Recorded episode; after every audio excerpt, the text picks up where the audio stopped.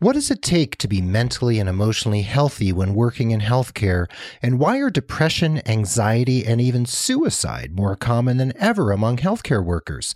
Let's talk all about it with my guest, Molly Hillig Rodriguez, right here on episode 235 of The Nurse Keith Show.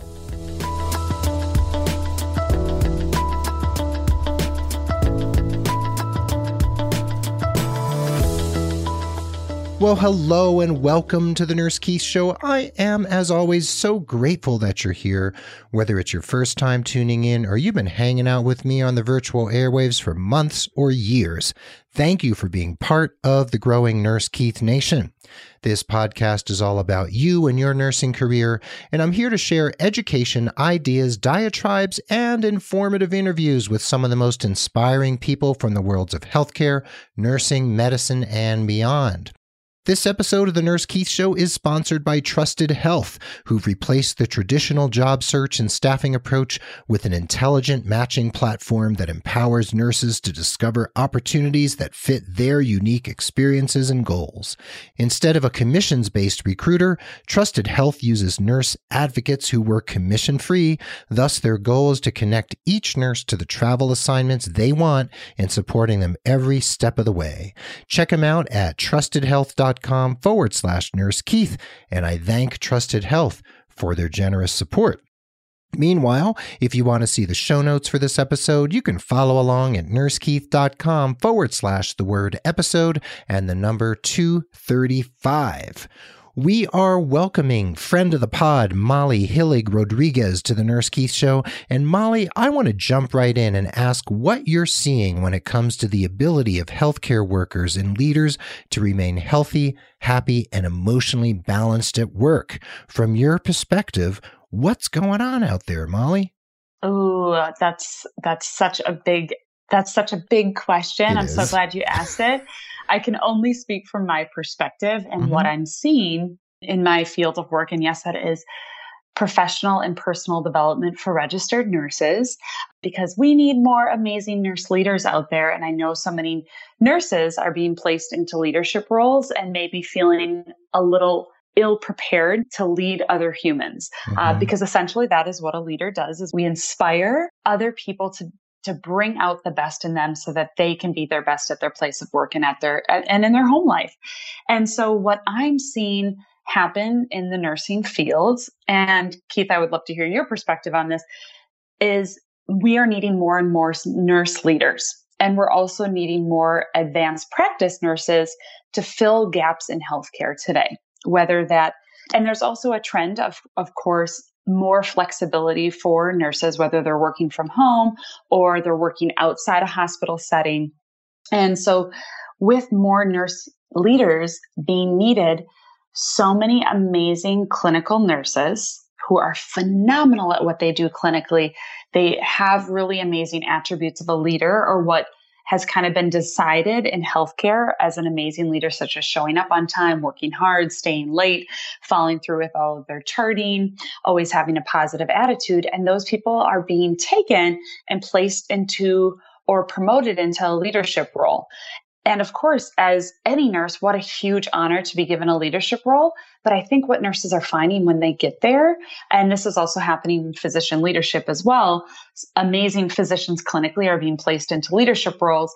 And then the nurse and the physician is going, Oh my gosh, I don't actually know how to lead other people. I don't know how to bring out the best in them.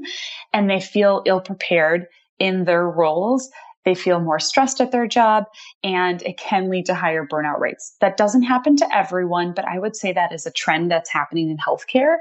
And because we are there's such a huge demand for for registered nurses and physicians today. Um, we as a healthcare community really have to keep up with. We have to keep up with how to properly train and how to properly inspire and how to properly experientially educate registered nurses so that they can grow into these leadership roles. Mm. Also for physicians. Really good points there. Boy, that's a lot to unpack. So, when I mentioned in that first question the notion of staying mentally healthy, you definitely mentioned things about burnout and turnover and people just feeling that they're not prepared for what they're doing. And that's definitely an issue. And we're going to get into all different aspects of this. But I'm I'm disturbed these days by what I hear from nurses, whether they're in leadership or not. What I'm hearing is people are burned out, staffing is an ongoing issue ad nauseum, and people feel like they need to do or are being asked to do too much with too few resources, too little time, and too little staff. And that goes mm-hmm. for doctors and nurses and everyone else in between. So I'm hearing that all over the place. And then also from people who are in leadership, I'm hearing the same thing. They feel like either they're ill prepared or they're not being given the resources to lead in the way they would like to lead. And if they were educated in leadership, like in an MSN program, for instance, they feel like they can't do what they learned because they can't, because they have too many other things to do, too many balls in the air, so to speak. So mm-hmm. I feel like there's disturbing trends happening. One trend that I've spoken about before and written about is that apparently the statistics show that one physician in the United States commits suicide a day. So about mm. 400 a year. And that's an estimate. So we're seeing this in nurses too, and all sorts of stress related illness coming out. So, what are you gleaning in your work with organizations? Because you work with large organizations. What, what are you hearing on the street about that? Well, I think you hit it really, I think you hit it right on the head, Keith, that mm-hmm. physician and nurse suicide rates are increasing actually per capita, physician suicide rates are higher than people who are retired or recently being recently retiring from the military. Right. So it's astronomical rates. It's horrific. It's sad to think about. It pains my heart. I've actually had a close friend who has taken his life. Oh, I'm so um, sorry. Yeah, I know a physical therapist, and mm. my heart feels for him, his whole work family, his family. So it's a reality. So what you said is yes, it's true. It's a reality. And people are saying we have to do something about it. We have to do something about it. We have to do something about it. But people really don't know what to do. And I will claim I am not an expert in suicide, okay. but these conversations have come up and it is a topic that means a lot to me and something has to be done. So suicide again is a huge topic, but what I understand of suicide, particularly in healthcare, are a few things. One, our work truly as our family and we bring we bring the best and the worst of ourselves to our place of work uh, simply because in healthcare especially in a hospital setting we are there for an astronomical amount of time. Which true. we're, we're with our work family all the time. Right. And for better or for worse. And in other other professions, the trend is allowing people to have a lot more flexibility, right? They can work from home or they can take different days off or they can, you know, work a half a day from home. That's just not possible in healthcare because we actually have to be hands on for patient care mm-hmm. unless we work in some sort of remote position. So one, our work environment drastically affects our mental health, our physical health, our mental health, our spiritual health. All three of those things are highly affected by the place that we work. So I think leaders in an organization have to think about, and this is something I address every single day with leaders of organizations. What is the environment of your workspace? When is the last time you've actually spoken to the janitor all the way up to the C suite level? And how do people experience their lives at their place of work? Mm-hmm. Do they feel heard? Do they feel valued? Do they feel appreciated? Do they feel understood? Those are huge things. Now, not all of the responsibility of someone's mental health, of course, is placed on the healthcare organization if someone is taking their life or dying by suicide, research proves that there are many warning signs. They struggle with mental health, they may struggle with addiction, they may have had trauma in their past life that they haven't had the opportunity to work through. However, it is the responsibility of the organization to bring out the best in their employees. Therefore, I think it is so important, and I think it's everyone's responsibility, especially the employer, to be offering spaces that are safe, that are growthful, that employees feel heard and valued. And of course, that they absolutely have that safe space to talk about traumas. Because mm-hmm. someone who is working in healthcare is going to experience trauma, whether it's in the ER or it's in the operating room or a patient passes away. Those are traumas that we experience as humans. And in healthcare, I think another unfortunate trend that we see are ev- most C-suite sections think that they have amazing staff that knows how to train their employees, how to be great leaders, and they think that they have staff that knows how to walk their employees through whether it's like a debriefing session or how to walk them through trauma. Unfortunately, it's just not a reality. People in HR are wonderful employees. They do a great job at what they know how to do, but what they don't know how to do well is walk people through trauma or how to train them in leadership. They're trained in human resources, not necessarily in developmental right. or personal leadership. So I touched on three topics one, we have to have a thriving, amazing work environment. So as leaders, whether it's at the C-suite level or just, or a manager, and I almost said just, but a manager is so important to an employee. We have to get out of the box thinking. So the current programs that we have aren't working. They're not working. So we have to think of something new and refreshing. So we have to get out of the box. Two, are there the warning signs that someone is really struggling with mental health or they're struggling with something like something they're really going through? And are we present enough as employees to actually notice that in our fellow work staff and our fellow family staff? And third, really our HR departments or our even our in-house leadership programs are not doing the best job at really training humans to be the best that they absolutely can be so they can bring their, the best of themselves to work. Ooh. So I, I hope I answered your question. You did more than enough. It's great. And first, I want to say that what you are talking about when you say C suite for those for any listener who might not know what that means that means like the um the chief nursing officer the, the CEO the CNO the CFO the COO right? That's C suite right? So it's the the executives in an organization. And also it sounds like what you're talking about is culture. We're talking about workplace culture and I'm actually writing an article about that right now. And culture yeah, the workplace means many, many things. Part of it means how we treat each other, right? I absolutely agree. Mm-hmm. And it, it's how I we absolutely agree. Right. It's how we treat each other, how we train one another.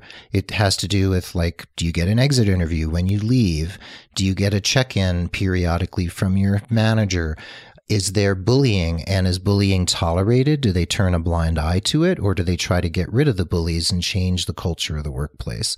So there's so many different pieces here. And, you know, you're in your mid 30s, right? Yes, I am. So you're. I am a millennial. I'm yeah. the first year of millennials. Right. Yeah. My son just turned 36 today. So he's like the very, very, very, very oldest millennial, or maybe not even a millennials, but he is in that cohort with you, you know, not far from your age, a little older. And you know, the millennial generation is becoming the largest segment, or already is the largest segment of the workforce in almost every industry. And we're seeing millennials enter into politics as well. Look at Alexandria Ocasio Cortez from New York, the, the new congresswoman. So we're seeing this happen everywhere. And if we're talking about leadership pipelines and we want to keep millennials in the healthcare workforce and have them be the next leaders because they need to take over, right? So, you know, as as the older generations fall away and give way to retirement and whatever, then the millennials need to be trained and ready to step into those leadership positions. And if we're not taking care of our culture, if we're burning people out, if people are literally killing themselves over the stress at work, who's going to want to enter into leadership to try to fix it all? So it's such a huge issue. And I'm curious in your work with organizations, because that's what you do, how do you open those conversations? What do you actually do to get these, to have people talk about this hard stuff? And are they willing to do so? Such a great, great topic. Really good question. So let's break it down. What does empower yourself coaching actually do? Right. Go for we it. We do three simple things. The first is we help we help organizations accurately see how their staff performs and how they feel about their work environment. And we do that through a few fun different assessments. Mm-hmm. whether that's personal interviews with staff or it's an actual it's an actual survey. The second thing that we do, we have three amazing accredited programs which focus on three different areas. The first is how to how to help a human being learn how to vision. Right? Every organization has a mission statement and a vision. And a lot of times people just wear it on their badge or the back of their badge and they never look at it. And it's it's hard to understand what a mission or a vision is. So we help people actually create a personal mission and vision so that they can aspire or emulate to the best version of themselves. And we're not just talking about leaders, we're talking about all employees because I believe Empower Yourself Coaching believes that every employee has a right to thrive. They just don't know how to yet. And we're actually not trained in nursing school how to thrive. We hear about this word leadership. I remember when I was in nursing school and I graduated in O Dark Hundred, when we had one class my senior year of high or my senior year of college and it was like nursing leadership it's going to be the most important your class and it was like eight weeks long and we talked about a di- bunch of different theories of leadership but there's no actual experiential learning outside of maybe doing clinical rotations. And in clinical rotations, you're not necessarily talking about leadership or getting amazing feedback to grow yourself as a leader. You're terrified. You're mm-hmm. like, oh my gosh, I'm going to clinicals. How am I going to do this? Doing. Right. And so we we teach teams through three accredited programs how to vision, how to experientially step into leadership roles. And what that means, Tony Robbins has this amazing phrase. It's called the two millimeter shift and a two millimeter shift over a piece of, period of time. So a two millimeter shift that happens every single day in our personality in our leadership style, in the way that we show up to work and engage. And uh, let me break that down what it means to engage, to have conversations with your staff, to ask validating questions or clarifying questions, to look your patients in the eye and have a really amazing spiritual moment with your patients so that you can get filled up while filling up your patient. Mm. So, all of these little things that we hear these words like engagement, are actually, if you break it down, it's learning, it's relearning how to be a human. It's relearning how to be an, the best human that you can possibly be, being the best registered nurse that you can be.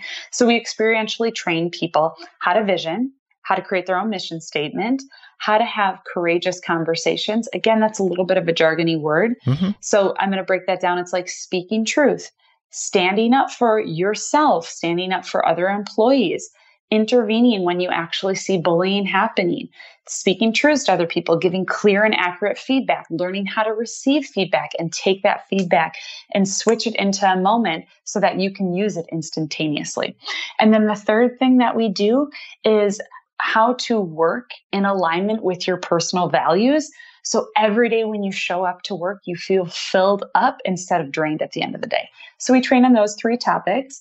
And then we do one on one telephonic coaching to just continue to integrate the content and the material. Wow. So this is pretty comprehensive. And a lot of this sounds like the stuff we should learn in school, but we don't because Yesterday, I was interviewing my friend Damian Keith Jenkins, and he helps people pass the NCLEX. That's his mm-hmm. specialty. Mm-hmm. And we talked about how people or schools teach to the test. That's what they need to do. And that's what happens in public school too, right? They're teaching mm-hmm. to the test because that's how they get accredited and hold on to their accreditation, et cetera, et cetera, right? So mm-hmm. if they're always teaching to the test and Sure, there might be leadership questions on the NCLEX, but you know, it's not going to be this this depth of where you go in your work and where I want to take people and I try to take people. So there's a lot missing when we graduate from school. So you get out of school, you work on the floor for nine months, and then they're like, "Oh, you want to be charged?" And you're like, "Uh, okay, what do I do? And then maybe you'll shadow a charge nurse for a couple hours to figure out what the heck he or she does. And, or maybe you already knew, but you know, you haven't done it before. And then all of a sudden they want to promote you to manager and you're like, I, I don't know what to do. I don't know how to do, do employee evaluations. I don't know how to support people. So from your perspective, from what you're seeing, do you feel that the millennials out there, and I have to say, I love the millennial generation. I say this over and over again. I think your generation are taking the reins of a broken society on many levels. And I have a lot of faith that things are going to get turned around in many different areas. I just wanted to say that.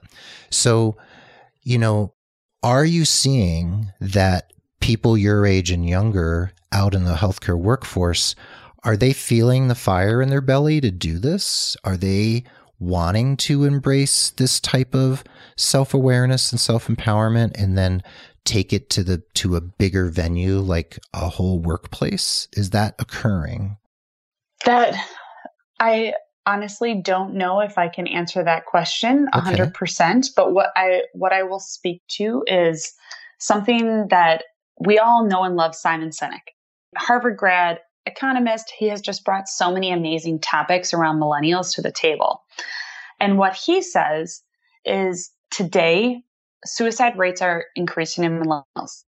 Millennials are more anxious than they have ever been.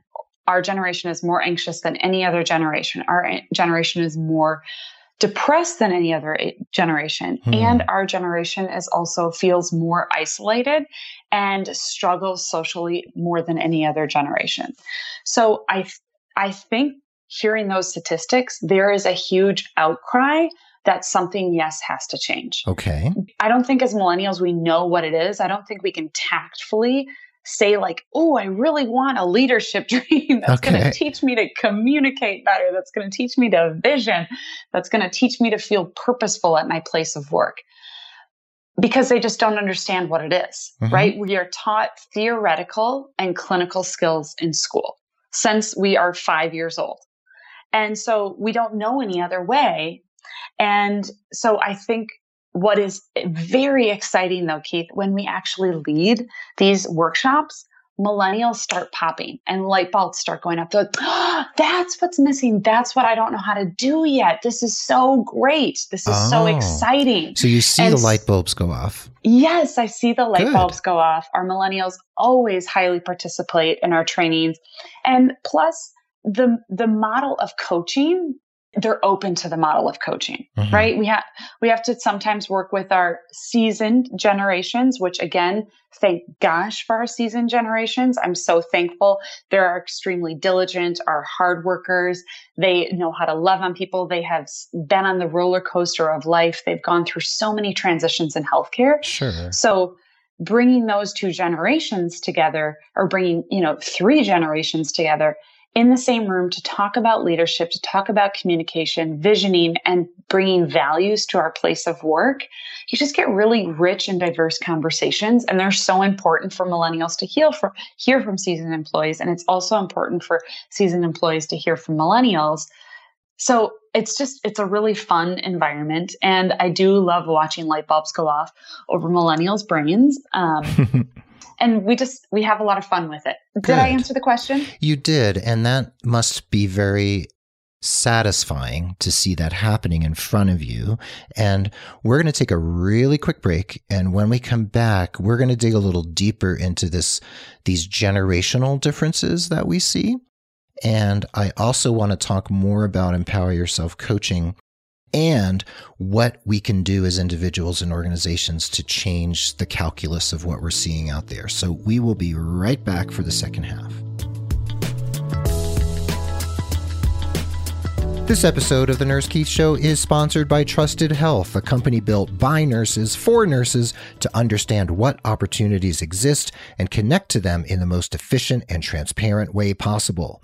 They've replaced the traditional job search and staffing approach with an intelligent matching platform empowering nurses to discover opportunities that fit their unique experiences, preferences, and goals. Instead of a commissions based recruiter, Trusted Health uses nurse advocates, nurses just like you, some of whom have even traveled, who work commission free. Because they're all commission free, their goal isn't to get nurses into any open jobs. Instead, they focus on connecting each of their nurses to the travel assignments they want and supporting them every step of the way before, during, and and after their assignment.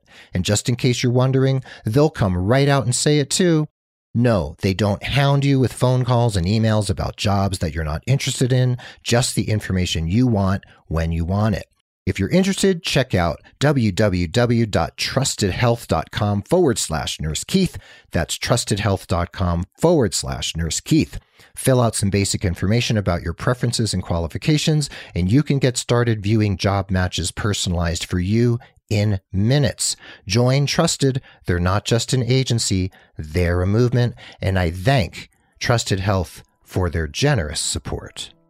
Now, let's get back to the second half of this episode of The Nurse Keith Show.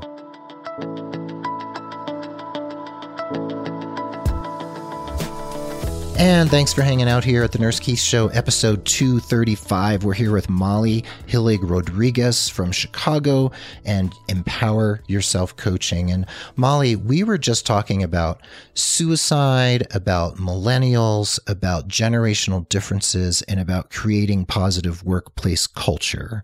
And to continue what we were talking about prior to the break, creating a culture where three generations can actually have ongoing conversations is important. And there's always three generations in the workforce, more or less, right? Mm-hmm. So right now we have baby boomers who are sort of in the midst of retiring en masse. We have Gen X. I'm sort of one of the one of the members of the older members of the Gen X generation. And then we have millennials. And then the other generations are starting to enter the workforce. So we're seeing this sea change happening. And in terms of the millennial generation, every generation generally complains about the younger one, right? We hear it all the time. casting aspersions. Kind of like the younger sibling. exactly. Casting aspersions on the younger people. Oh, they've had it handed to them on a silver platter. Oh, they don't understand this and that. However, you were quoting some pretty disturbing statistics about the stress and anxiety and depression that millennials are experiencing in general. And I'm sure that goes for those who were involved in healthcare, which is a very stressful environment. And one of the points I always make is that the generation growing up and entering the workforce, they're not responsible for the world they're inheriting.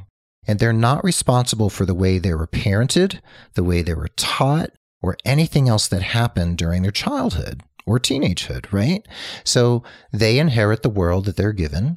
They work with the tools that they were given. And it's not our place to say, oh, they were coddled by their parents. Oh, everybody got trophies. That's not important.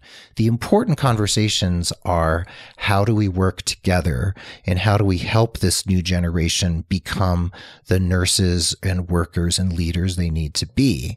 So when you are in a room with those three generations, are you starting to see the light bulbs going off for everyone? And are you seeing the older folks also realizing that they have a responsibility in this particular milieu? Are you seeing that happen? Absolutely. Okay. Can One you tell us a little bit about that? Of course. One of my favorite phrases to debunk is you cannot teach an, an old dog new tricks. We all know today that our brains are neuroplastic. Yes. So you can teach a 99 year old a new belief, a new belief. They can actually start to say, for example, if someone was raised as a racist at 99, they can make the decision to no longer be racist. It's amazing. Mm-hmm. Like it never ceases to amaze me that we have this amazing capacity as humans to change our belief system.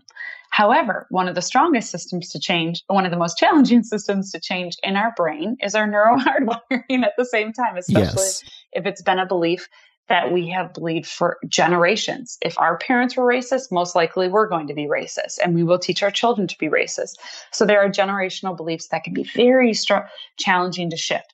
So why do I bring that up? Because absolutely you can teach an old dog new tricks and generations doesn't matter what generation you are from, you absolutely have the opportunity with the correct training, the correct opportunities, a great environment, and an opportunity to practice new skills. You can build new belief structures in your mind. And that is one of the most amazing gifts about being human. So, yes, all generations light bulbs go off because we talk a lot about belief systems mm. and judgments that we hold as humans as humans, our brains we're designed by the universe or God or whatever you subscribe to to create a judgment in a millisecond to keep ourselves safe. So it's very easy to say, they're wrong.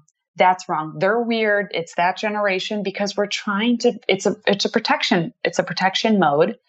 And so it's so amazing when we integrate a skill, which is called the two second model. And when we start training people to start identifying their own personal judgments that they may carry about another staff member or a different generation and say, let me give myself two seconds and think about, hmm, where did this judgment really come from? Is it valid? Is right. it real? Is, Is it, it, my true? grandfather speaking? Is yes. it my English teacher from 10th grade speaking? Yeah. Yes. What is this voice I'm channeling right now? Or, exactly. yeah, where did it come from? Right. Yes. So that's one of my favorite tools to integrate is the two second rule. And it simply is offering people the space, which they can do anytime. They could do it at home with their children. They could do it at their place of work. They could do it with the patient. And when we teach people to learn where their own personal judgments came from, they start to integrate this amazing tool that's called kindness. Hmm. And when we can learn to be kind to ourselves and start understanding where our own personal judgments came from, we can learn to be kind to other people. Beautiful. And so, yeah, so I love to integrate that skill. It is a lifelong journey, but it's so amazing when people start learning simple things like that.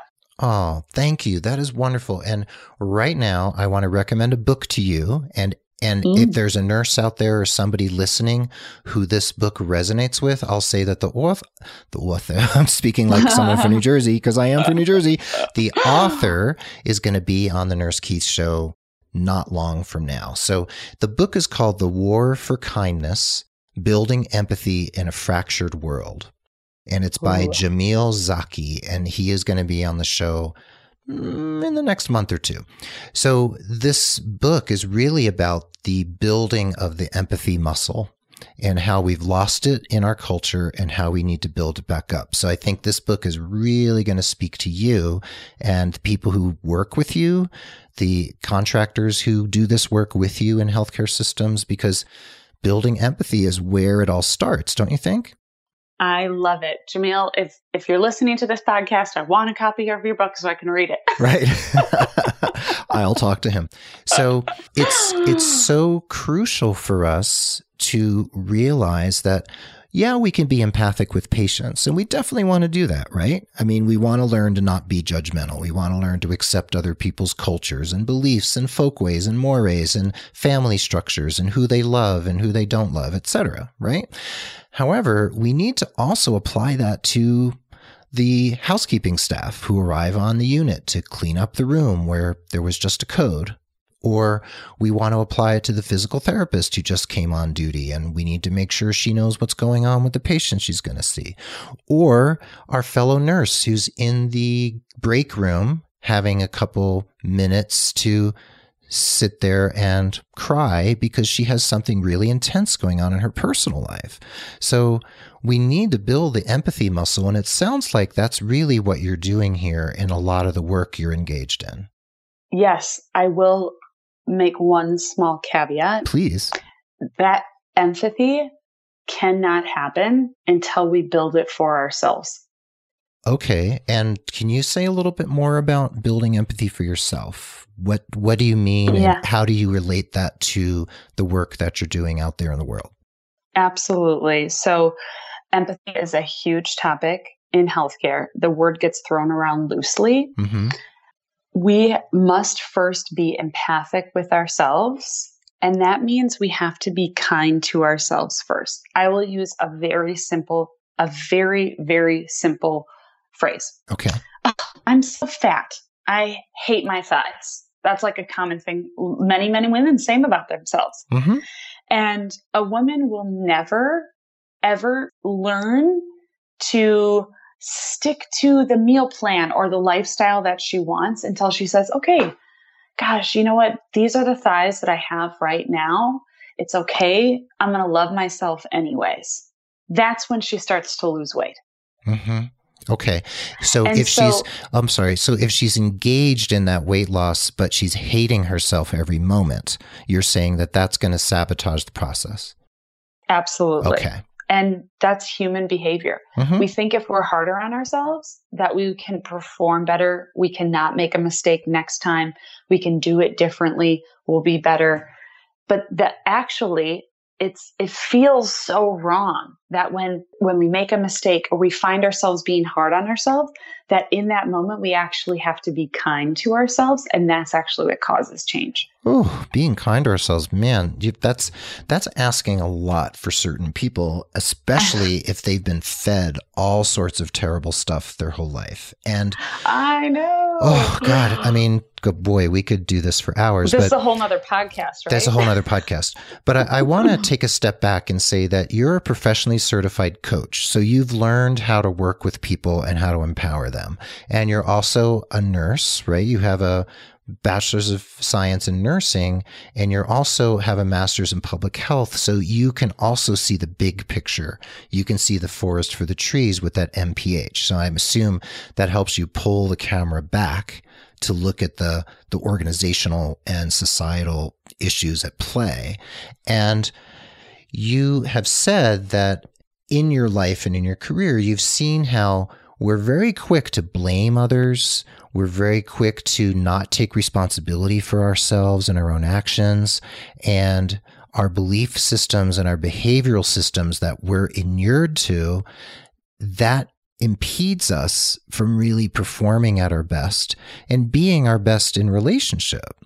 So I guess the question I have coming out of that is from your perspective, do you feel hopeful for what will come in the next, let's say 10 years or 20 years as the millennial generation comes into power and we see this desire for a sea change culturally within healthcare and beyond? Are you feeling hope? Are you feeling optimism right now? That's such a great question. Absolutely. Okay. Tell and me more about that. I would say I'm actually not an optimist. Okay. um, but I am extremely hopeful. Uh, more than hopeful. I know that my belief is that we as humans choose our reality, right? This is, this is the coach in me. We choose our reality and I believe when people have more, I think we're in one of the most exciting times because we I have so much technology. We have ways to engage and interact with people in whole new ways. And so I feel the more people that we can touch, not only in Empower Yourself coaching, there are many wonderful organizations out there and there are many cool nurses doing such cool things to improve the profession. And we have access to that, whether it's online training or in person. So I am extremely hopeful for the future. And I do believe every single day, each one of us has the opportunity. I don't care if this sounds cliche has the opportunity to make the world a better place by showing up at work and bringing the best version of ourselves. And so I really believe as millennials or as continued generations continue to join healthcare, things are only going to get better. And so so yes, I am hopeful. And yes, I think the more that we can train our nurses right now on effective leadership skills. And I want to speak to, you said uh, how I have seen teams that have blamed and justified. One of my favorite tools to teach in our training program is Daniel Karpman's drama triangle. Hmm. Tell me it's about the oldie. drama triangle. Oh, goodness. I love it. It's an oldie but a goodie. It was designed in 1962. And Daniel Karpman's research states that systems such as whole societies, workplaces, families, and even personally we can choose to live, we either unconsciously live in a state of drama 99% of the time, or we consciously choose to be outside of it by identifying what level of drama we're in. So, Keith, I want you to imagine a, a triangle in front of you. And at the very top of the triangle, the word victim is written. Okay. And then at the lower right hand corner is the persecutor. I'm writing this left, down right now. I'm drawing awesome. it out. Right. I know everyone who's listening, grab a pen and paper if you can. Okay. And then in the lower left hand corner is the hero. And what is true for the nursing profession is most people lie within the hero. And I will briefly explain what each one is. So the victim is someone who who does not assume responsibility that is theirs. So a victim may sound like, oh, this always happens to me, or gosh, this is so hard, I can't do it, or oh, no one ever wants to help me, poor me, woe is me. Mm-hmm. And victims tend to struggle with sickness more than any, any other people. The next one is the persecutor. The persecutor pushes responsibility that is theirs onto either an, object that is not human or another human or a circumstance. So like, I wouldn't have been late today if there all, there wouldn't have been so many red lights or my kids would have gotten ready on time. it's their fault. This patient was taking forever. I couldn't, you know, I couldn't get them out of the shower. They're so slow and so grumpy today. Or, you know, Sally didn't, didn't finish her job. So it's not my job to finish her job. It's, it's blaming uh, or it's pushing responsibility onto someone else. Persecutors tend to be more of that bully type role. And then the third is the most dangerous because it's the most socially accepted, particularly in healthcare. So the hero is someone who assumes responsibility that is not theirs. And they're the person who says, Oh gosh, you guys, this is gonna, don't worry. Let's look on the positive side. They often add a silver lining to yucky situations. Mm. Or they'll say, I will take care of that responsibility for you. Don't worry about it. You can do it. It's all good. You should follow these instructions because your life will be better when you listen to me. Ah. So they it's the most socially accepted role so it's often the most dangerous role and this is the high burnout role and as nurses we tend to fall into that hero or persecutor role very often because ooh. we feel like, ooh, gosh, good on me. I told that patient how to live their life and how to take their medication properly. So now they can live a great life. Right. And I've written and talked about and done a podcast about what I call nurse martyr syndrome. So mm. I feel like the heroes can also maybe seek into martyrdom because they're like, oh, yeah, I did this, I did that, I took care of this, I took care of that person, I fixed this problem. And then they could then seek into victim, like, oh, no one ever does anything for me. I'm always fixing everyone. So I feel like, like kind of in, in tune with the, the grief process, you know, they're not linear. You know, you can go into bargaining, grief, sadness, anger, back again, right? So I feel like with this drama triangle and maybe throw martyrdom in there too as a subset, we can see through all of those at any given time. And there feels like there's a lot of danger there. And I can see that you have a really deep understanding of this from a systemic standpoint, but also from a personal standpoint in terms of individual people. And it must be interesting for you to observe it in action when you're in the room with 30 people from some hospital system and you're like, oh, I can see exactly who the hero is in this room. right? or, you know, what's scary is mm-hmm. when I mm-hmm. see it in myself, or I call my husband out and he's like, hey, stop using that coaching model on me. right. I'm not your so, client. Yeah. I it's one that. of my favorite tools to, to share with mm-hmm. registered nurses because the more that we can step out of our personal drama mm-hmm. is when we truly empower people. So the more we can step out of our personal drama or trauma, mm-hmm. we could say, the more mm-hmm. we can empower other people. And I would assume we can also empower ourselves when we can take what I would call the witness self. We can move into a witness stance and be a little removed from the situation and take that two second pause you were mentioning and say, Oh, oh, I see where I'm at. I see what I'm doing in this situation. Let me make a shift. And of course, wouldn't it be great we could do that in our marriages, like at the drop of a hat? Wouldn't that be awesome? That's probably the worst place, the hardest place to do it, actually, is with the people we love the most.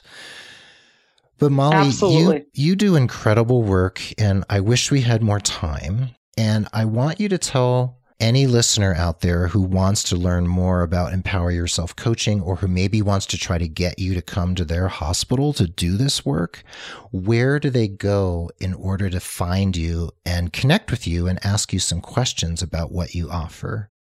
Yes. Uh, I would, I always love to hear questions from listeners and I love to have dialogues, uh, please reach out to me at my business email at Molly, M O L L Y, at empoweryourselfcoaching.org or jump on our website at empoweryourselfcoaching.org. would love to have a conversation with what's going on at your place of work. And if I can be of service, nothing brings me greater joy. Great. And then you're also on Facebook, Empower Yourself Coaching, right? We are. So that's your main social media platform that you all are using right now. It is. Good. Okay. So all of this is going to be in the show notes. I also want to try to get a link to Karpman's The Triangle you were talking about, the drama triangle. I'd like to have that in there and any other resources that you and I talked about today. This is all really important work, and I can't thank you enough for making sure that you and the people you work with are out there doing this work with hospital and healthcare organizations. So really good on you for making it happen. And I look forward to hearing how your work develops over time. Thank you so much for having me on today. What an honor to to partner with you. Oh, it's wonderful. And the show notes will be up at nursekeith.com forward slash the word episode and the number 235. I hope if you're listening out there, I hope you can feel uplifted and empowered from this episode. I encourage you to take inspired action every day. Maybe that'll be going to empoweryourselfcoaching.org, having a conversation with Molly, and maybe figuring out how to bring her to your organization. Think about that. And when you go to nursekeith.com, remember that in the resources drop down in the menu at the top of the website, you'll find jobs from ZipRecruiter. You'll find jobs from relode.com. You'll also find free ACLS and BLS certification if you have a recert or an initial cert to do. Find it there. So there's plenty on nursekeith.com to check out. And remember that the Nurse Keith Show is edited and produced by Tim Hollowell and his team at thepodcastinggroup.com. And Mark Cappy Speeson is our social media maven.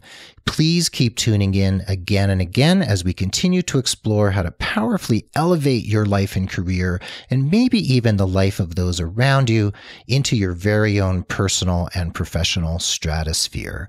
So be well, dig deep, seek joy, keep in touch. This is Nurse Keith saying adios till next time from beautiful Santa Fe, New Mexico, and Molly Hillig Rodriguez bidding you adieu from Chicago. Thanks so much, folks. Thank you so much, Molly, and we will catch you on the flip side.